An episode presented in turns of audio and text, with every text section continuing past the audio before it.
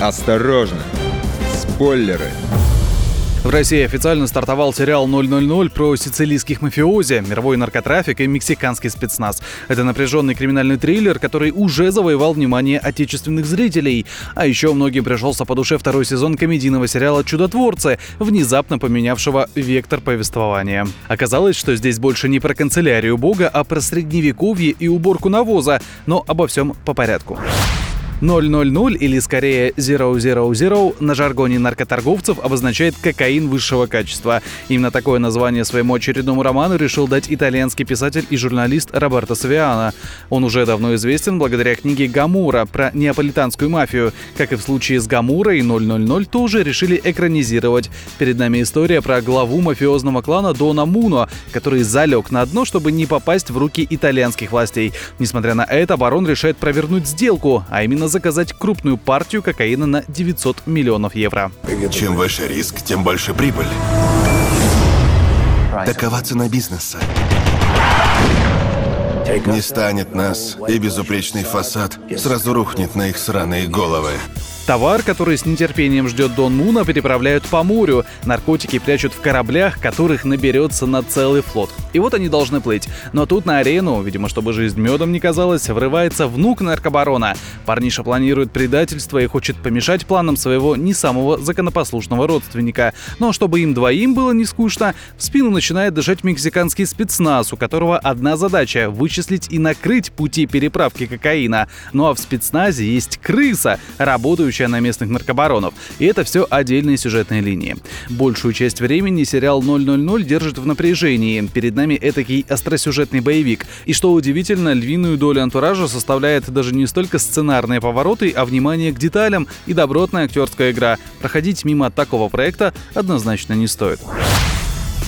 Второй сезон сериала «Чудотворцы. Темные времена» — это отличный повод отвлечься от повседневной рутины и развлечь себя легким ненавязчивым юмором. А когда шутки с экрана произносит харизматичный Стив Бушеми на пару с Дэниелом Редклиффом, который навсегда в нашем сознании останется Гарри Поттером, становится только смешнее. В первом сезоне нам рассказывали про божественную канцелярию. Тогда бог в исполнении Бушеми решил, что устал работать над проектом Земля. Мол, ледники тают, одни войны, куча проблем, а удовольствия, как и прежде, это не приносит и захотел все уничтожить. Полярные льды тают с невиданной доселе скоростью. Туды твою в качель. Господь, знаю, это были очень непростые несколько тысяч лет, но у вас по-прежнему много фанатов на Земле. Ты хоть знаешь, как давно мне в жертву не приносили барана? Вас же это всегда бесило. Ну так-то да, но с другой стороны это было миленько. После успеха первого сезона создатели задумали продолжение. Критики рассчитывали, что будет по схеме тех же щей да погущевлей, но просчитались. Теперь авторы перенесли повествование с небес на землю. Нам показывают дикое средневековье. Тут царствует убеждение, что Земля плоская, а дьявол среди нас. Фокус в том, что актеры остались прежние, но теперь они абсолютно в других амплуа. Так, Дэниел Редклифф со времен первого сезона сменил ангельские крылья на роскошный замок. Он сын местного короля. Однако из-за своего довольно мягкого характера характера, абсолютно не похож на отца, из-за чего постоянно попадает в нелепые ситуации. Отец, позволь задать вопрос. Я недавно познакомился с одной девушкой, и, в общем... Обезглавь ее! А к психологу не хочешь опять сходить? Обойдусь. Ладно, я без давности, я ничего не умею. Меня только и спасает, что я сын короля. Он достаточно самовлюблен, но будет искренне пытаться изменить себя по ходу сюжета. А вот Стиву Бушеми в прошлом богу повезло еще меньше. Теперь он стал уборщиком навоза. Даже для своего времени он достаточно старомоден. Например, долго осваивал, как же работает невиданная ранее дива дырк в полу. Вообще авторы забавно обыгрывают современные темы, проецируя их на средневековый лад. Например, когда герои садятся в повозку, они просят специально обученного человека поставить музыку, обращаясь к нему как к умной колонке. Надо поставить ставить музыку. Алисий, плейлист для тусовок.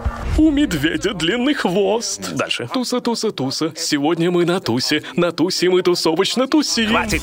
Всего 10 серий, заключительная выйдет 1 апреля. Ну и приятный бонус для поклонников хорошей озвучки. Как некоторые уже могли понять, все персонажи говорят голосом Кураж Бомбея. В России сериал официально выходит на площадке Кинопоиск HD. Осторожно! Спойлеры!